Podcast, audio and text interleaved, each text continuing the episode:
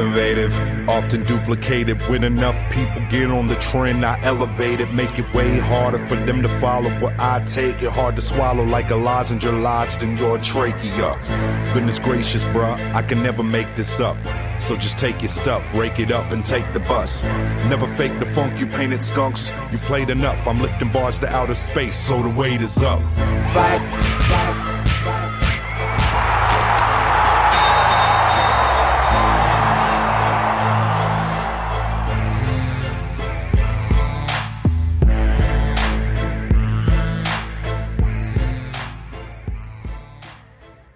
Born in North Carolina, based in Bellingham, Washington. Broadcast on WHUP LP, this is Dirty White Belt Radio. It's not methodical, it's not slow, it's brute force sometimes and aggression. Like, it's not a hammer to a nail. Judo's more the sledgehammer to the nail, and if the table breaks, so be it.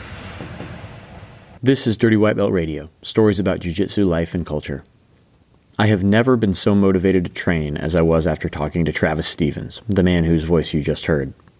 The American Olympic Judo silver medalist and black belt in Jiu Jitsu under Renzo Gracie is driven. To hear him talk about goal setting, work ethic, and determination, and then to listen to him recount matches that are years in the past with an emotional resonance that suggests they happened yesterday, well, that's the kind of thing that should make you want to get out of bed at 5 a.m. and do workouts like the five a days he describes.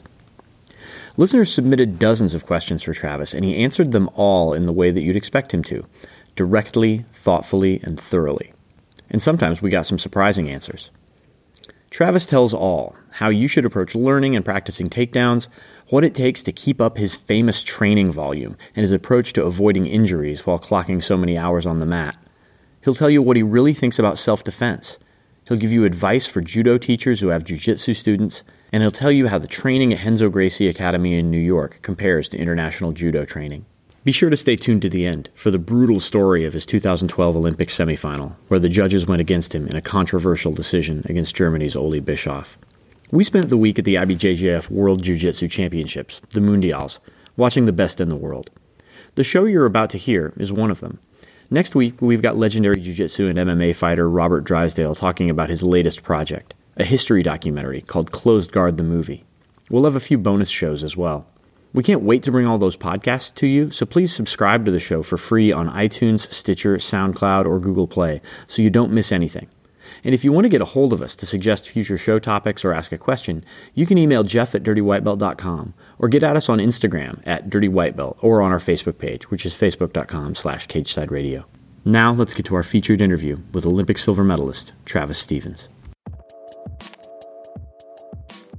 Toro Cup 10 is about to happen on June 23rd. There are going to be dozens of amazing Jiu Jitsu matches, and we have something exciting and new this year.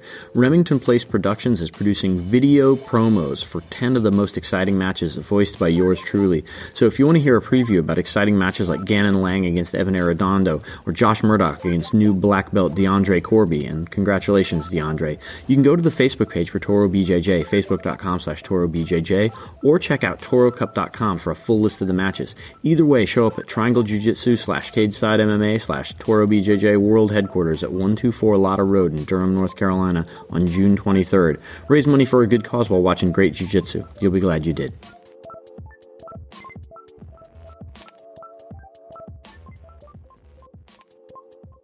So, Travis, thanks a lot for taking the time to be on the podcast today. Happy to do it. So, you're legendary in terms of your amount of training volume, how much you train, your work ethic, and dedication. One of the questions the listeners had was, how did you balance that with injury prevention, and did you anything do anything special for recovery? I didn't. Um, there wasn't really a balance. You're either training or you're not.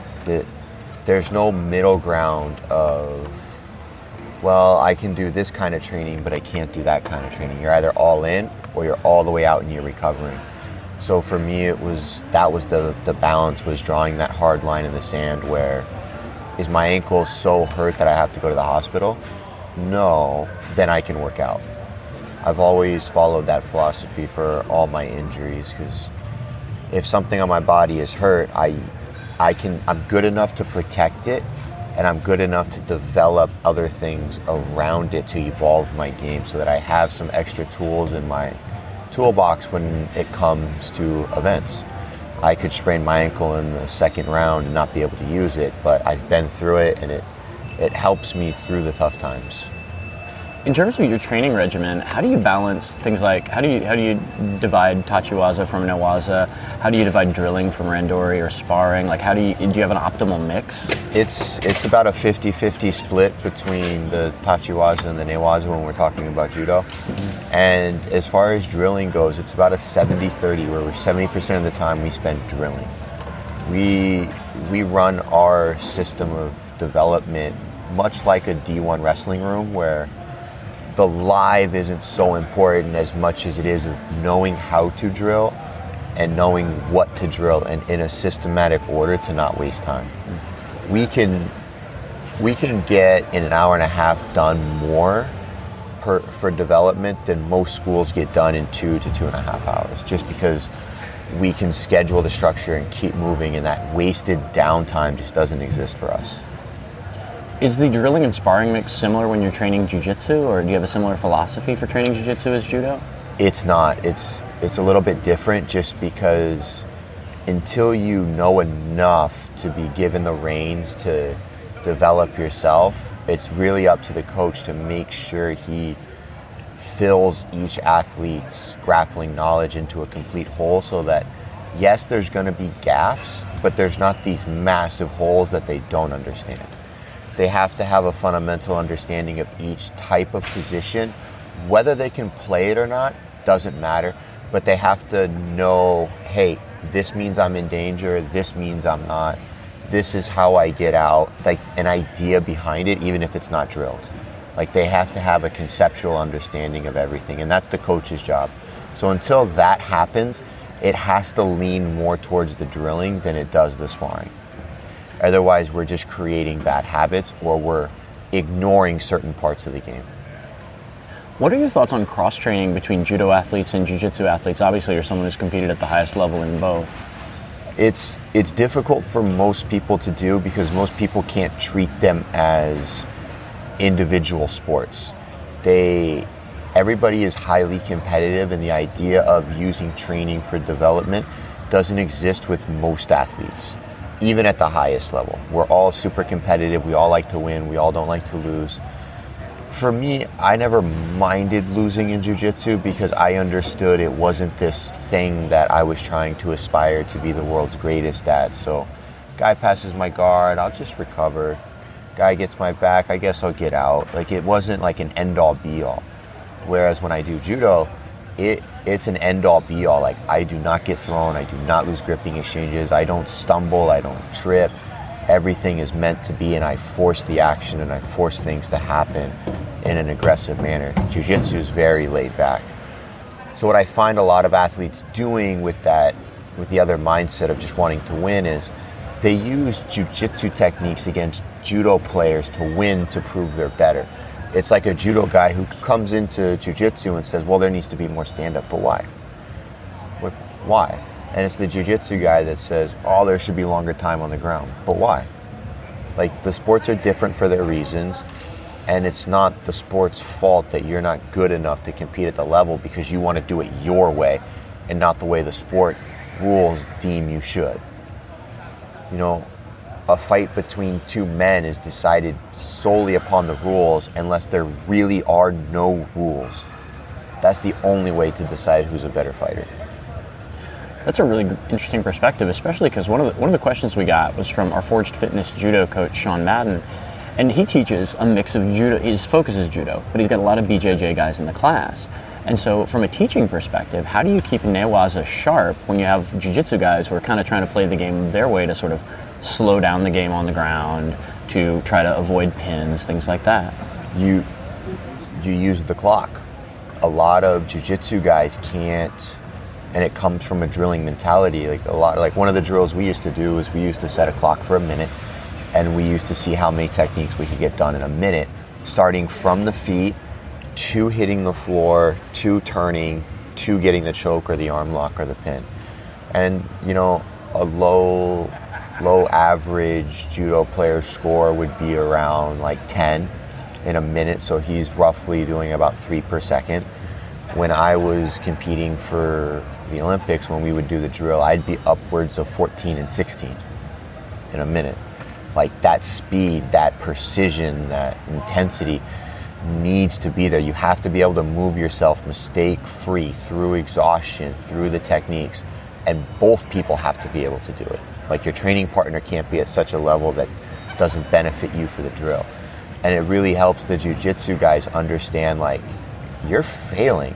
Like this isn't like I know you can do it, you just can't do it right because speed is a part of right when you're doing judo. You have to have it. It's not methodical, it's not slow, it's brute force sometimes and aggression. Like it's not a hammer to a nail. Judo's more the sledgehammer to the nail, and if the table breaks, so be it. You mentioned the differences between the rule sets, and a, a lot of the questions that we got are about takedowns for jujitsu, who are a jujitsu guys asking, what takedowns should I know? How should I approach learning them? Do, do you have thoughts on that for jujitsu? I'm not a fan of takedowns in general when it comes to jujitsu, just because I don't see the benefit. Like, as somebody who competes at a high level, when we look at certain techniques and certain positions, you have to do like a risk reward benefit. For example, when we're talking about judo, we talk about bear hugs and like body lifts and suplex, and it's it's kind of a 50-50 toss-up, like who lands on top of who in that position, and which way does the ref see it. Some guys are very good at it, and some guys win world titles and Olympic titles with it. But on the other hand, a lot of people lose a lot of matches because of it. So it just depends on the day and the ref. So we refer to it as 50 50 judo because nobody's really at an advantage. When it comes to looking at jujitsu and the takedown game, it's is it really worth it from a strategy standpoint to fight for a takedown? If your partner is not willing to pull guard and you're not willing to pull guard, yes, takedowns are important. But the focus of saying, I need to know a takedown, we're talking about a very small number of people who need to know how to do a takedown when you look at like the highest level of competition. Most takedowns happen because somebody tried to sweep somebody. The guy on top ran away and got the guy on bottom got dragged to his feet and then he quickly does a takedown. But that's like a transitional piece that should be drilled, not a we're going to start on our feet not holding each other and I don't know if the guy is going to do a flying triangle, flying arm lock, flying wrist lock. I don't know if he's going to jump guard. I don't know if he's going to pull guard. I don't know if he's going to do a drop seoi or a taio. I don't know if he's going to do sumi. Like there's so many just variables in there that you can't you can't even imagine game planning for it. Like if I were to teach people how to get into an advantageous position with their grips in a jiu-jitsu match, it would be relatively useless because then the guy just pulls because he knows he's lost and then nothing happens. So it's kind of like, do you really want to know how to do takedowns? Or do you really want to know how to be aggressive enough on your feet to force the other guy to pull? And I, I teach my students this, the latter of, gonna, I'm going to show you guys how to walk, how to move, how to create pressure, and how to put your hands on the gi to force the other guy to pull so you can play top. Because the two points really isn't worth it. Especially when I can shoot a blast double I can take you down, but all of a sudden you roll and I land in deep half, you get two points. Like I don't. The the rule set and the mindset for this culture just doesn't want that, or they change the rules. And let's talk about that because you mentioned earlier, you know, all fights between grown ass folk are dependent on rule set unless there's no rules. Do you have opinions about the benefits and drawbacks of the current judo rule set or the jiu-jitsu rule set, or, or are you an it is what it is, adapt to the rule set sort of person? It's you know, as an athlete, it is my job to cheat. Like that, it is what it is. Like I cheated throughout my entire judo career, and at the end of the day, the refs allow cheating. It's it's no different than than driving a car. Like we've all changed lanes in the middle of an intersection. We've all changed lanes on a bridge. The cops don't pull us over. We all drive five miles over the speed limit. We know we're not supposed to. So there's always like a this. No matter what the rules are, it's like the community, without saying anything, reads them and goes. But we're gonna allow these things to happen. And if you don't understand that, you've already lost. So no matter what rules you put in place, the refs and the athletes, without speaking to each other, are going to agree upon we are going to allow this to cheat. And just like jujitsu, like you can't grab inside the gi, but I'm here at the Worlds and I've watched every one of them put their thumb inside the gi on the pants and the sleeves. I, I watch the refs look at it. Nobody's going to change it because it's one of those accepted rules that we allow to be broken. So I like changing the rules doesn't help because the people who want to pull guard are going to find a way to do it, and the people who are going to run out of bounds on a takedown attempt to not get taken down are going to do it. It's just you can't force two people to fight the way you want once you put them on the mat. No different than you can't force two people to walk into a UFC octagon and have a bloody war. Like as much as you want it to happen, it's just they won't do it, and you can't make them. So I don't I don't think the rules are the change. It's just the mentality of the fighters, and that's how they train to win.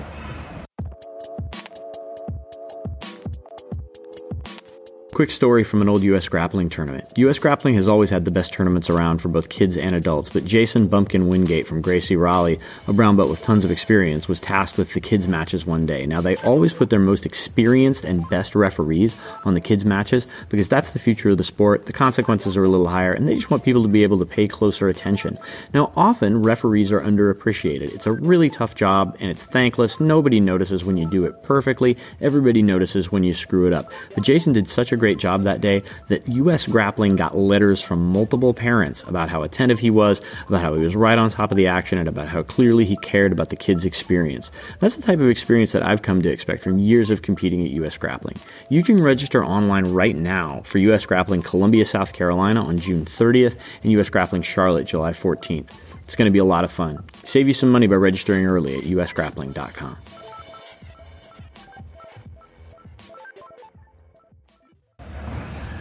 So, in terms of self defense, uh, you know, we're talking about it from a competition athlete perspective. A lot of folks listening have a self defense perspective. Do you have thoughts on competition's relationship to self defense and whether judo or jiu jitsu is superior to the other for self defense? It's funny because when you start talking about needing self defense and needing these things, what we're really talking about is how do I allow another person's ego to grow so big that in a situation he's willing to want to fight another person to prove how big his ego is or her ego is in a situation. Like I can't imagine ever being in a situation really where you have to defend yourself. Like people put themselves in situations where they know they're going to get into altercations because they want to, not because it randomly happened. And the ones where they randomly happen, there's no amount of training that you could actually have to help you in that situation with the given time frame that you have. If you're 20 years old and you're trying to learn self-defense, like you missed the boat. Unless you're willing to dedicate 8 hours over the next 4 years of your life and you understand that over the next 4 years of your life you're not going to be able to apply any self defense tactics in a real life scenario. For the exact reason why any of these purple belts couldn't defend themselves in a street scenario because the guy that does kickboxing and he's drinking, he's going to kick your head off and there's nothing you're going to do about it. And then his buddy's going to hit you over the head with a glass bottle and it is what it is. There's just so many military personnel, there's just so many police officers that the level of training you would need to have a level of self-defense is ridiculous. To, to actually be able to implement it. And then you'd have to find places to teach you correctly. Like at the same time would you really want to throw a guy to a floor or do you need to understand how to manage a crowd to make sure that all threats are in front of you and the one behind you doesn't cold cock you? Mm. It, like there's more to self-defense than just this one-on-one fight where we're going to get into a fight. Because if that's the case, you could have just walked away. So it's it's one of those like, does it really matter? Because at the end of the day, you should have never been in an altercation. And if you are, you messed up your life a long time ago. You mentioned that a lot of times that you know a 20 year old guy may have missed the boat. Do you have thoughts on when the optimal time to get kids into martial arts is, judo or jiu-jitsu? The sooner the better. The sooner the better. Mm-hmm. Another thing I wanted to ask you about is you, you you've trained a lot at Renzo's. You're a Renzo Gracie black belt, and these guys are doing really terrific things on the competition circuit. Do you think there's any anything magic going on there that sets them apart from other people, or is it just hard work, dedication, great instructors? Uh, I mean, with all due respect, they do their job. Like it, it like to most of these people, like coming from a, from my background and the backgrounds that I've been involved with, like I've I've been in rooms with D1 wrestlers. I've seen the Olympic freestyle team train. I've seen the Olympic Greco team train. I've been to Japan and seen the national team train. Like I understand what work ethic is, but and the normal work ethic. Like we're talking about like the people that don't win at the highest level, but the people that are just trying to get to the highest level. When we start talking about jujitsu and what the people at the highest level to do are the exceptional people. Their training regiment is like the people, the up and comers trying to get to the highest level in the other sports. Like they're not at a level where the other day somebody was telling me, yeah, this person's really special. They wake up at 5:30 and they go they go work out, then they come back and they work out in the afternoon and then they work out at night and they're really going hard and I'm like that seems like an off time training schedule to me. It's not like that's what we do when when we're not training for something. It's just normal. Like where's your five a days? Where like where's your three a days? Where's your intense camps? Where's your training partners? Like you can't do it alone. And if you're trying to do it alone, you're never gonna make it anyways because you need somebody there. And you need a professional coach to watch you and monitor you and push you because if it's left up to the athlete or the one person they're always going to fall short. At the end of the day, like you need a professional strength coach that's going to know you can put an extra five pounds on the bar safely, or you know you're going to put an extra 10 pounds on the bar because you're going to challenge yourself and you're there when you do fail to have professional spotters to make sure you don't get hurt. You need professional staff members around you, professional training partners, coaches. And you know what? The guys at Renzo's, that's what John does for him. That's what Henzo does for him. Like they show up every day. They wake up at 5:30. They lift at 11 o'clock at night. They, they just outwork these people. There's, there's no secret. It's like nutrition. If, if you, as an everyday person, don't understand nutrition, like I can't help you. Don't go buy a book. If you're not doing the bare minimum of eating salads, drinking water, not snacking, not eating at 1 a.m., if you can't do that, like, what are you trying to do nutrition for? Like, some people go, oh, I'm going to go to the gym and I'm going to get really strong and I got this new routine. They've already bought the routine, they've already bought the trainer, and they haven't even gone to the gym consistently four times a week at the same time for six months. It's like they're either all in or all out and they don't keep a consistent feel. Those guys train all the time, all day, and that's why they're good and that's why they're making gains on all these athletes. CageSide.com always has the best deals on fight gear, but let me throw out three sale items that you should be interested in. First, black no logo fight shorts. These are high quality wicking shorts that keep you dry while you train and last a long time, I can say from personal experience. They're only $15. So if you want high quality fight shorts, get to CageSide.com right now. There's also a CageSide MMA logo beanie for only $20. Get you one for the coming winter before it starts to get cold. Finally, CageSide.com has a CageSide MMA large mesh gym bag. I had one of these for years. It was was great for the beach. It was great for training because if you have wet gear like a wet rash guard, then it's going to dry out without getting all stinky and nasty in your in your gym bag. So check it out. It's only $27 right now for a limited time only. Find all the best deals at cageside.com.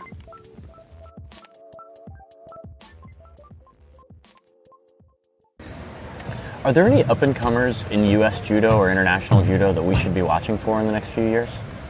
Uh, that's that's hard to say. Judo is is such a crazy time, and we're we're kind of in the midst of a transitional period where the people that were winning two years ago probably won't be winning in the next two years because the people that were good enough to win were taking time off because it wasn't a qualifier. Now they're going to come back, and the tournaments are going to get harder. The tournaments are going to get deeper with the seeds.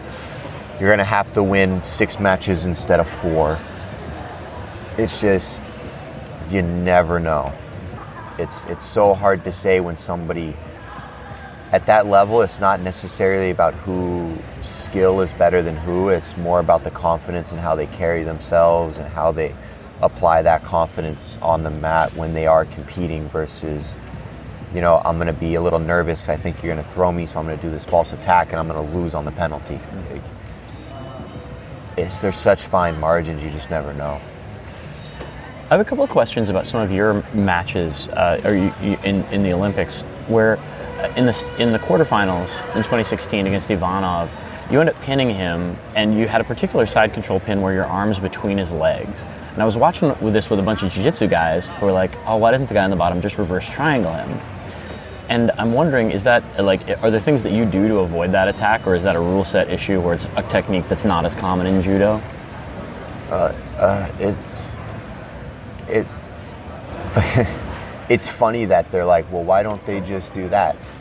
Like, that's like the guy at the local bar that played high school football watching the Patriots win the Super Bowl thinking they know more and telling them what plays they should have ran. Like, if you have ever trained with me, you know damn well you are not going to reverse triangle me from that position, whether you're a black belt in jiu-jitsu, whether you're a world champion in jiu-jitsu, like, it just doesn't happen. Like, I know it's there. And when you go to throw it up, I'm just going to go to north-south and you're still going to be pinned and you're not going to get out like these guys that do judo, like you got to understand the rule set and the mentality. Like he's got 20 seconds to get out. You really think he's going to spend 10 seconds of that losing trying to put me in a reverse triangle that I'm probably going to pop my head out of anyways at the end of the day? You know how hard that is to hold? It's not like he offensively threw it up and locked it. Like he's doing it in a defensive action. I don't know if I've ever seen anybody do it in a defensive action. It, that's just such a small-minded mentality. Another question that we had from a listener was you, you have a legendary war with Oli Bischof in the, the, the, Olympics in 2012. And I'm curious, like, you know, a lot of people feel like you won that match. But six years and a silver medal later, how does looking back on that match, how do you, how do you look back on it? Do you look at it as a growth process? Or are you still, like, how, how do you feel about that? How do you feel about, you know, you had a very intense stare down with Oli. Like, what are your memories of that match? it's just heartbreak and disappointment. You can't you can't imagine and the jiu-jitsu community can't imagine what it's like to put it all out on the line for that one moment in time to lose it on a bogus ref's decision. Now whether they all wanted to vote for him or not, the fact that they all didn't raise their flags at the same time makes it a bogus decision.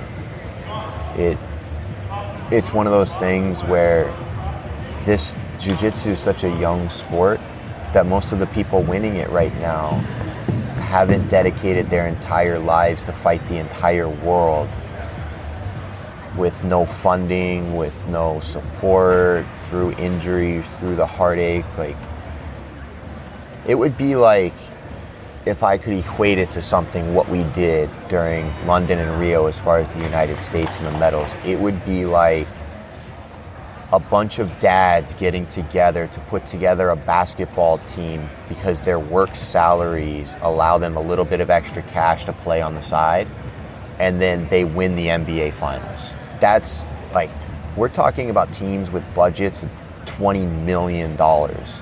Athletes getting paid hundreds of thousands of dollars if you're from Russia and you win the Europeans, you get a car. If you win the world, you get a house. Like time and time again. If if I win the worlds, I get a bonus of five thousand dollars. That's it. Like and I get a pat on the back and I come home and I train for the Olympic Games. That's all we get. And nobody knows us. Nobody says anything when we come home. It's just it's a day in day out grind where you're competing against stars like real stars like how about how about you go home you go into your backyard and you train by yourself to make an NFL team as a linebacker or a running back and then you know what? Actually make it and actually win a Super Bowl ring. That's what it's like for a U.S. judo player to win an Olympic medal. Those are like the odds that are stacked against us because we're talking about people that have medical staff, that have professional coaches, that have scouters, that have training partners, that have the facilities to win.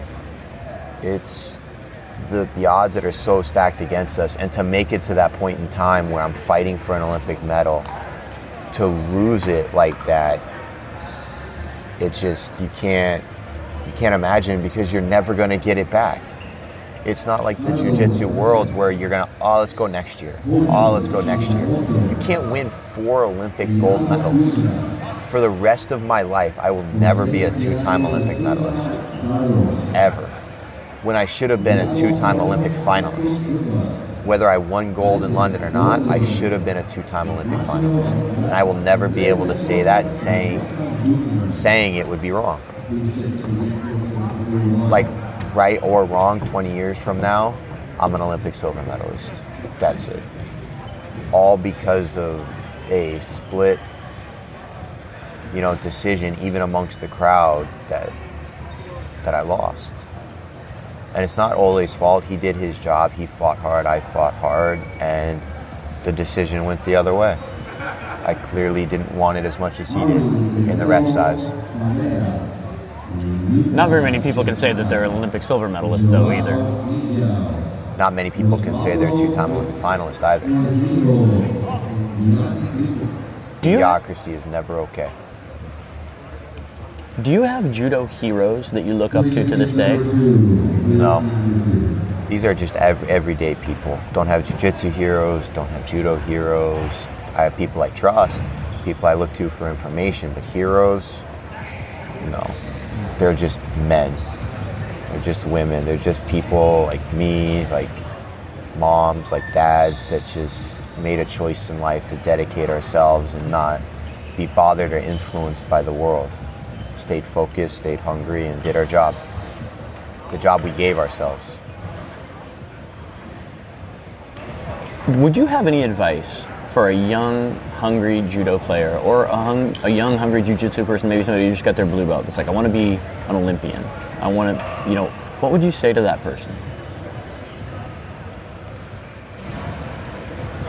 There's nothing I could say because they're at such a young age where the idea of that would be like a high school student saying, I want to be a billionaire.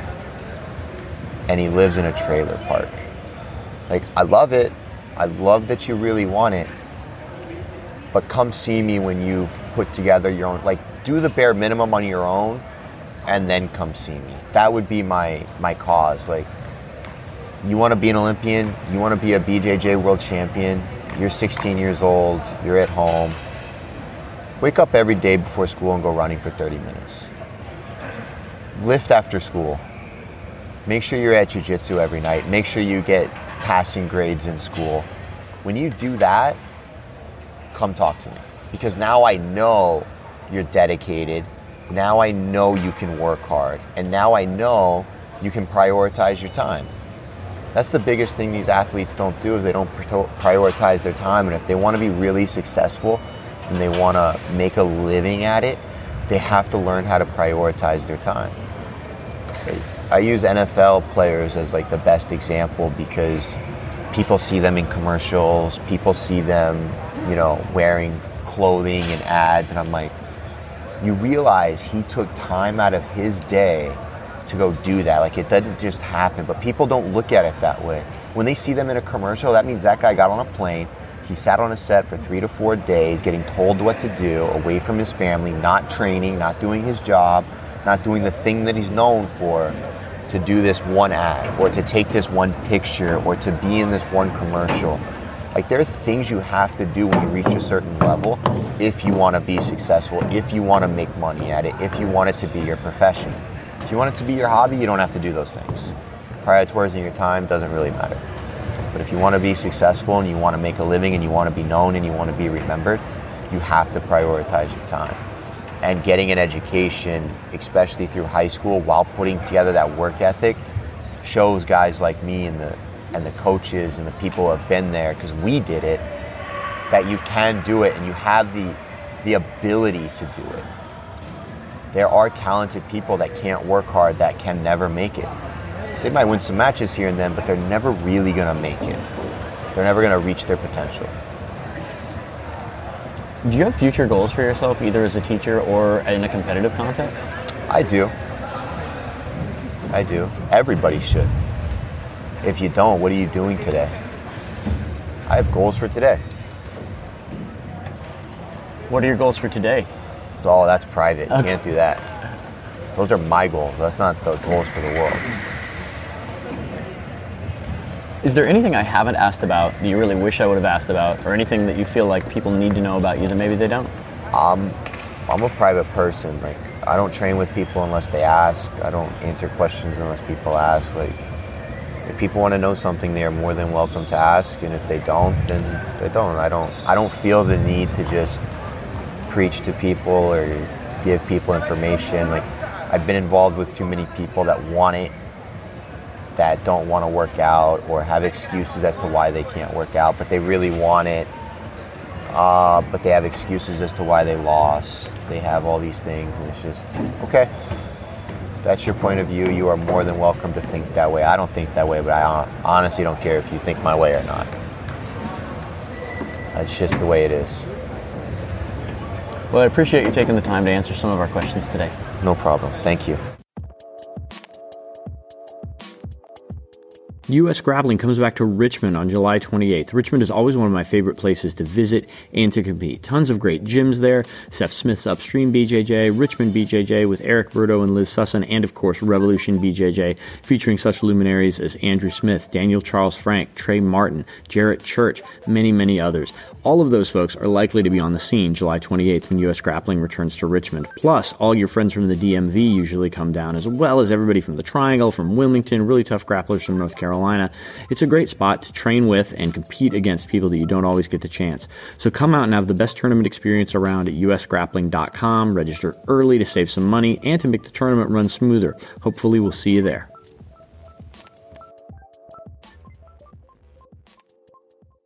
My thanks to Travis Stevens for such a thought provoking and eye opening interview. If you liked what you heard, please subscribe to the show for free on iTunes, Stitcher, Google Play, or however you get podcasts. That way you won't miss interviews like this one, and you can access our archive, including interviews with world champions like Gordon Ryan, Dominyka Obelenyte, and Michelle Nicolini, with great advice from people like BJJ mental coach Gustavo Dantas about how to improve your competition mindset. Next week, Jiu Jitsu legend Robert Drysdale talks about trying something new, a project with lasting value for the Jiu Jitsu community.